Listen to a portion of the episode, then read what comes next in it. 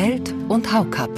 Das Ökonomie-Briefing mit Professor Dr. Lars Feld und Professor Dr. Justus Haukapp.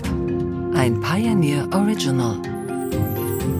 Wir sind jetzt aus Corona und auf den Ukraine-Krieg folgenden Energiekrise wieder auf dem Weg in eine gewisse Normalisierung und dann muss man auch Widerstand gegenüber den Subventionsjägern zeigen. Warum machen wir nicht mal was Einfaches? Ja, senkt die Körperschaftssteuer. Das ist einfach. Ja, äh, da muss ich nicht tausend Dinge mehr ausdenken. Der Koalitionsvertrag enthält diese Maßnahme nicht, weil SPD und Grüne keine Steuersenkungen wollen. Also das ist ja irgendwo grotesk, muss man sagen. Ja, es steht nicht im Koalitionsvertrag. Ja, ich meine, der Ukraine-Krieg stand auch nicht im Koalitionsvertrag. Ja, wir müssen doch ein bisschen handlungsfähig bleiben. Ja, Justus, du hast absolut recht. Was soll ich sagen, ja?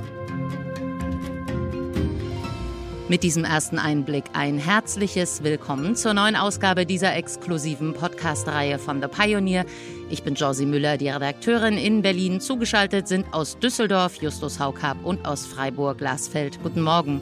Ja, hallo Frau Müller, hallo lieber Justus, äh, verehrte Hörerinnen und Hörer. Äh, wir freuen uns sehr, heute mit Ihnen über die Aussichten für die deutsche Wirtschaft zu reden ähm, und versuchen Ihnen gute Laune zu vermitteln. Guten Morgen auch meinerseits, liebe Hörerinnen und Hörer. Da hast du uns aber eine schwere Aufgabe gegeben jetzt. Äh, guten Morgen, liebe Frau Müller. Dann schauen wir mal, äh, wo die gute Laune herkommen soll. Ja, das würde mich auch interessieren, ganz egal über welche Wirtschaftsthemen wir sprechen. Wir wollten ja diesmal eigentlich in die Debatte um die Beibehaltung der ermäßigten Mehrwertsteuer einsteigen.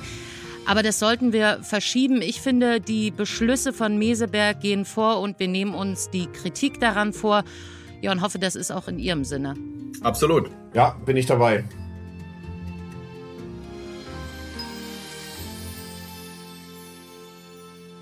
Also, wir schauen auf die für die Wirtschaft relevanten Beschlüsse von Meseberg, auf Einzelheiten des Zehn-Punkte-Plans der Bundesregierung.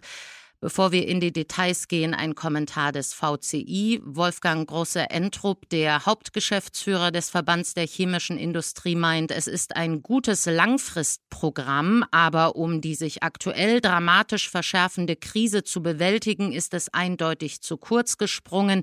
Brennt die Hütte, braucht es Löschwasser, nur die Bestellung neuer Feuerwehrwagen hilft akut nicht. Naja, also ich kann ja verstehen, dass insbesondere die chemische Industrie angesichts der hohen äh, Energiepreise gegenwärtig äh, sich äh, unter Druck sieht und große Probleme sieht. Man muss jetzt, wenn man einen Schritt zurücktritt, erstens sagen, angesichts der sich verschlechternden Daten, konjunkturell betrachtet, befinden wir uns in einer eher normalen rezessiven oder stagflationären Phase immer noch. Also auch wenn es minus 0,5 sein sollten im Laufe des, ich würde für das ganze Jahr gerechnet. Das ist ja nicht vergleichbar mit einer schweren Krise.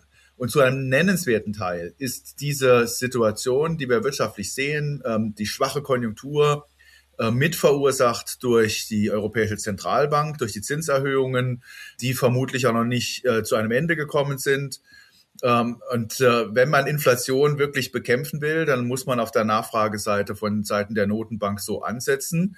Das heißt, jetzt Löschwasser drauf zu kippen, wenn die Hütte brennt, im Sinne einer Konjunkturpolitik, äh, die ein Strohfeuer abbrennt, nutzt nichts, hält die Inflation hoch, sorgt dafür, dass wir danach kräftigere und schwerere Maßnahmen ergreifen müssen. Das ist das eine.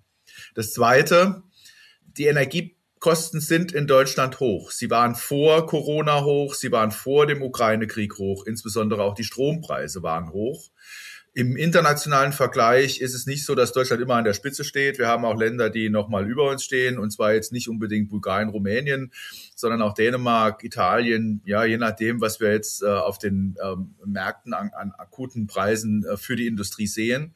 Die Industrie, insbesondere die energieintensive, hat bereits massive Vergünstigungen. Sie ist von der Stromsteuer befreit. Sie hat äh, einen massiven Rabatt bei den Netzentgelten und so weiter. Also insofern kann ich zwar verstehen, dass ähm, man nach Subventionen ruft in einer solchen Situation, weil es dann eben gilt, wenn der Druck groß ist, ähm, hat man vielleicht die Chance, welche zu kriegen. Ich finde aber, dass die Bundesregierung dem nicht nachgeben sollte. Man muss schon sehen, wir sind jetzt aus Corona und auf den Ukraine-Krieg folgenden Energiekrise wieder auf dem Weg in eine gewisse Normalisierung und dann muss man auch Widerstand gegenüber den Subventionsjägern zeigen. Es ist natürlich, wenn man genauer hinguckt, so, dass äh, die chemische Industrie stärker betroffen ist als andere Branchen in Deutschland. Der äh, Produktionsrückgang ist dort äh, deutlicher und die werden nicht mit minus 0,5 Prozent durchs Jahr schreiten, sondern die Prognosen sind da ja eher aktuell so bei minus 8 Prozent Produktionsrückgang. Also bei denen ist es schon erheblich, liegt aber nicht nur an den Energiepreisen, muss man sagen, sondern dass sie im Fahrwasser von einer schwächelnden Bauwirtschaft etwa auch weniger Aufträge einfach reinbekommen. Von daher kann ich verstehen, dass gerade die chemische Industrie äh, besonders nervös ist. Ähm, das lösen wir aber jetzt nicht nur über die Energiepreise tatsächlich, weil es teils auch im Nachfragerückgang aus anderen Branchen einfach geschuldet ist und gar nicht so sehr nur ein Kostenthema in der chemischen Industrie ist. Naja, wir haben natürlich auch, wenn man das internationale Umfeld betrachtet, ähm, eine stärkere Betroffenheit Deutschlands, insbesondere seiner Industrie, aufgrund des Schwächelns der chinesischen Wirtschaft. Das macht uns zu schaffen. Es kommen auch international nicht wirklich großartige Impulse äh, bei Deutschland an.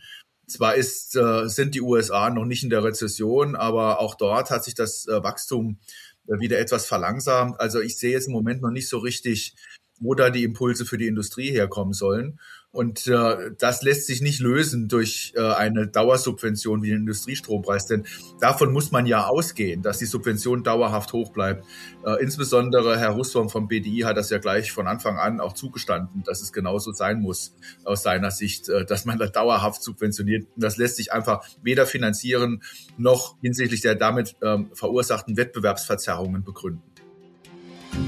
Soweit nur das Warm-up. Natürlich lohnt sich die komplette Ausgabe in ganzer Länge. Bekommen Sie diese und all unsere anderen Podcast-Reihen, Newsletter, Videos und Live-Journalismus auf der Pioneer One, unserem Redaktionsschiff in Berlin, als Teil unserer Pioneer-Familie. Alle Informationen dazu finden Sie auf thepioneer.de.